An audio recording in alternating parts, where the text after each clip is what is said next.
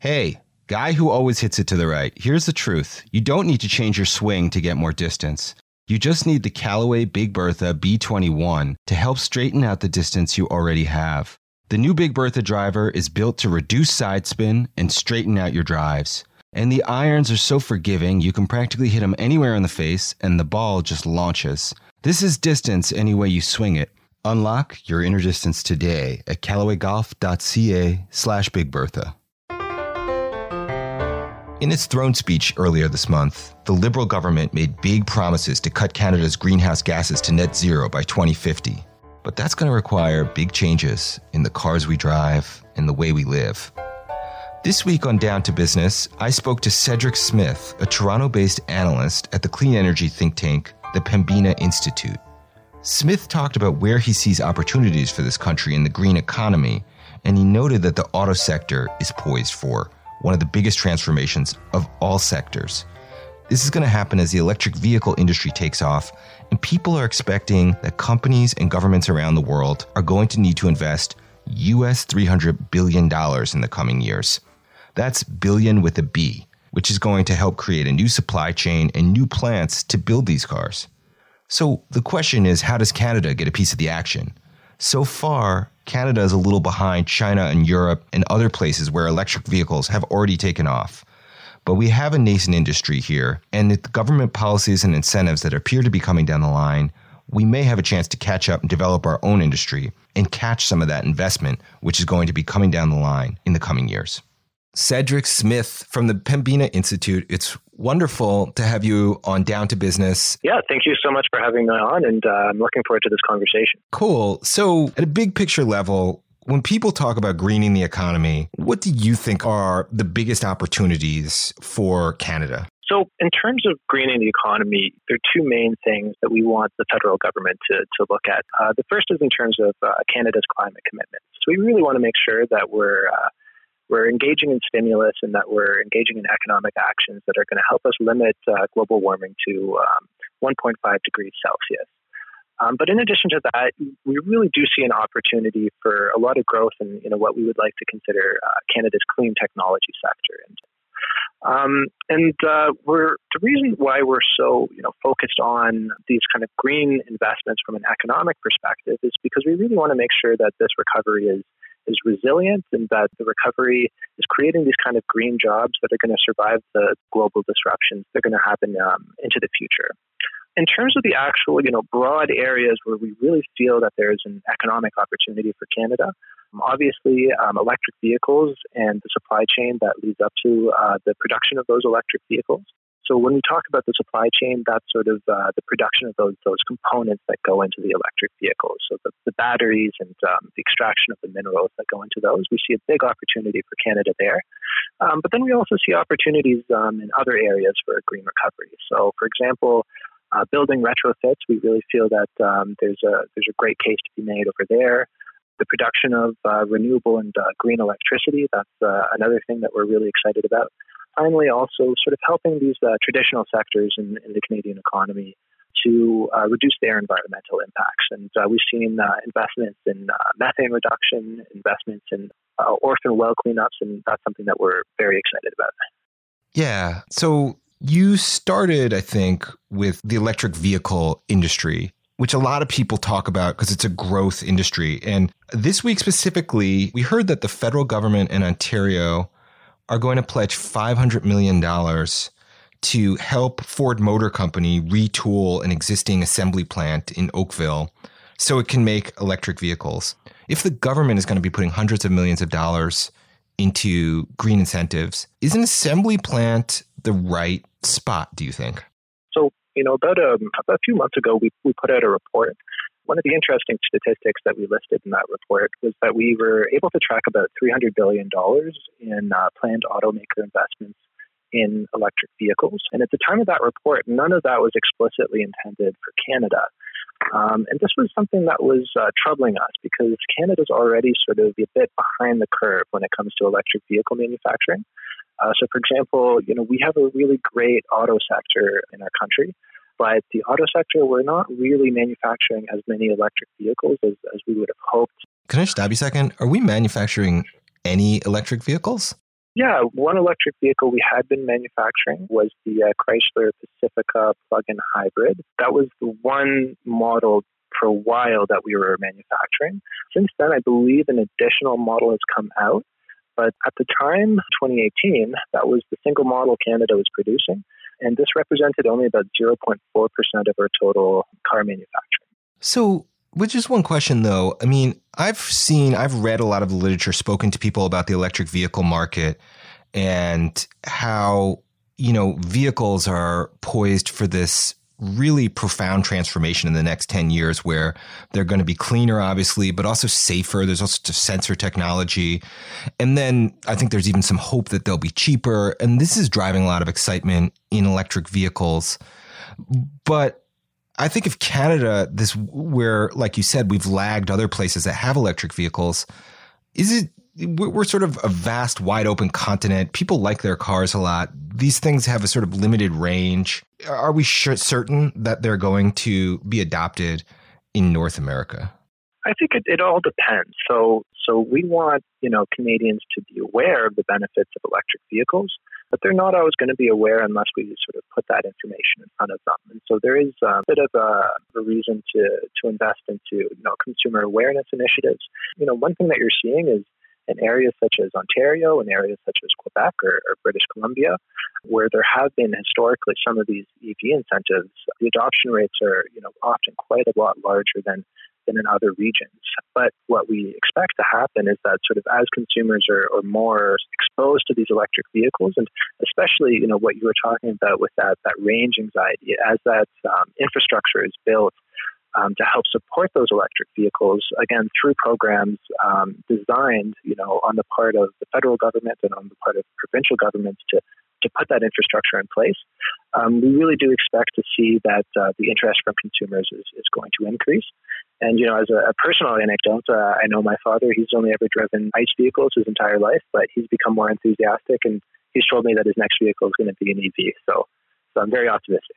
Yeah. I mean, I think a lot of people are, but I also think it's like up till now, I think of, I think an electric vehicle, I think of Tesla. It, it just got made me wonder we're investing $500 million in an assembly plant. It doesn't feel like a particularly sexy part of the supply chain. Is, is there a strong economic case, do you think, for sort of investing in that part of the EV sector? I really do think so because we're really, you know, seeing people predict an explosion in popularity. Uh, so, for example, the IEA, the International Energy Agency, forecast about uh, an increase of 23 to 43 million by, by 2030.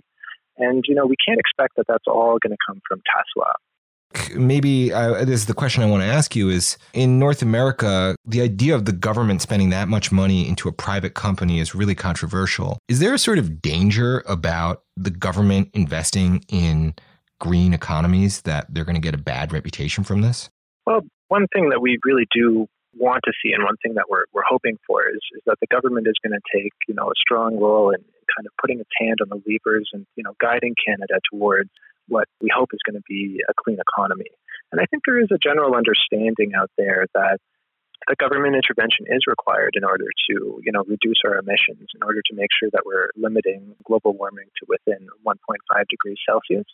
And in addition to that, I would say you know, the big difference between, you know, these green sectors and, and the financial sector is uh, the green sectors, you know, it's, it, it's viewed positively. It's, it's a burgeoning sector. It's uh, something that people associate with clean air, with positive future. Um, and, you know, there's some of these negative connotations that already existed prior to the financial crisis with those financial sector companies uh, may not exist for Canada's clean economy.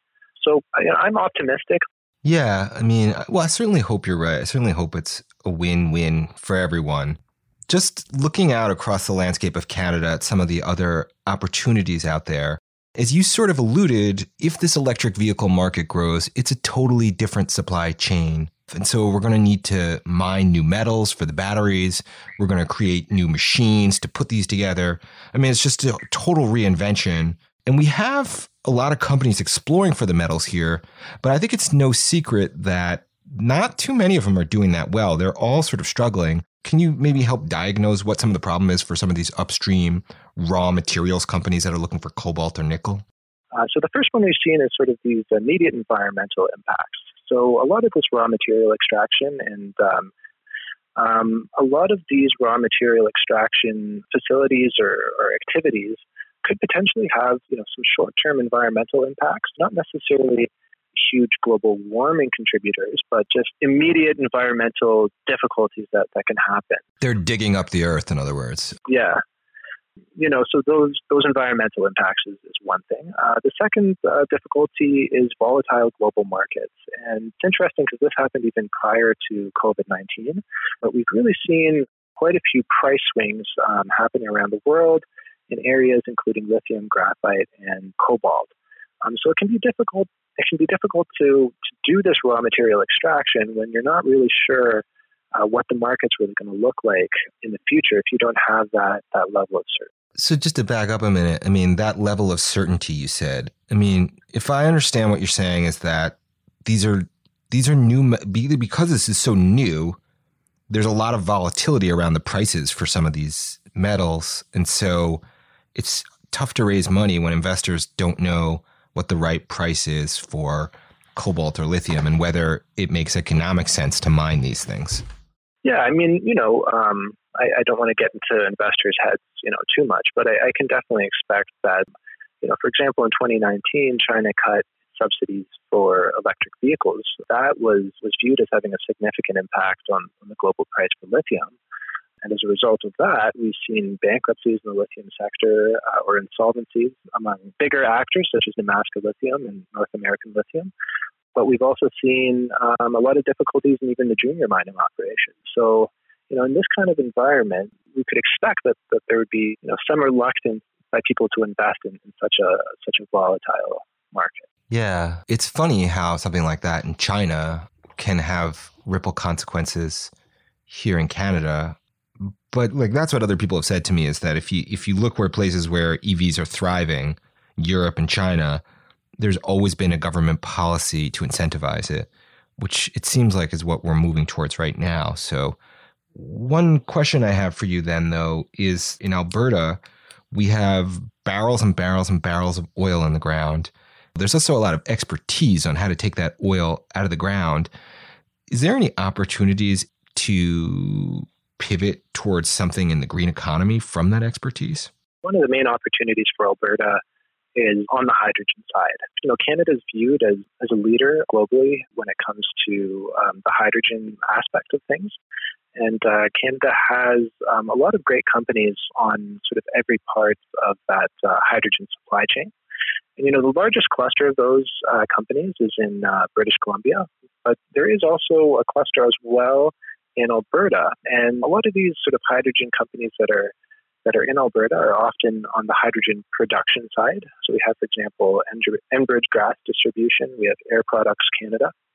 And we really view Alberta as having, you know, an opportunity here to get on to the, the hydrogen aspect of electric vehicle manufacturing. And what and what's the deal? I mean, hydrogen is different from electric vehicles, but what what's the opportunity there? Yeah, so you know, a lot of times when, when we think about electric vehicles, we think about sort of battery electric vehicles. But when you're thinking about EVs, there's sort of three three main types that are that are generally considered electric or, or zero emission vehicles. Uh, the first would be those uh, battery pure battery electric vehicles with the with the lithium ion batteries. Then you have your plug-in hybrid electric vehicles, which uh, run on sort of some of that traditional uh, propulsion systems, but also have um, an electric motor. But then you also have your fuel cell, hydrogen fuel cell electric vehicle, which runs on uh, hydrogen. Um, and that's considered to be an electric vehicle as well. And often, sort of, it's split up in between uh, the two types, the hydrogen and, and, everything else. And it doesn't always get the same uh, level of attention. But you know, in our, our recent uh, report on electric vehicles in Canada, we really sort of noted that Canada really has a great opportunity here to sort of build on its early leadership within within the hydrogen sector.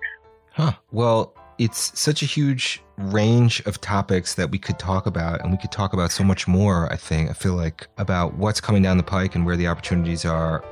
But it's been really great to chat about this with you um, in the time we do have. Thank you so much. That was Cedric Smith, an analyst at the Pembina Institute, a clean energy think tank. Thank you for listening, and thanks to the team behind Down to Business, including Bryce Hall on music and production Yadula Hussein for editing, and Victoria Wells and Pamela Heaven for web support. If you enjoyed this episode, consider sharing it with a friend or rating us on your podcast app. I'm Gabe Friedman, and until next week's episode of Down to Business, you can get all your business news at financialpost.com.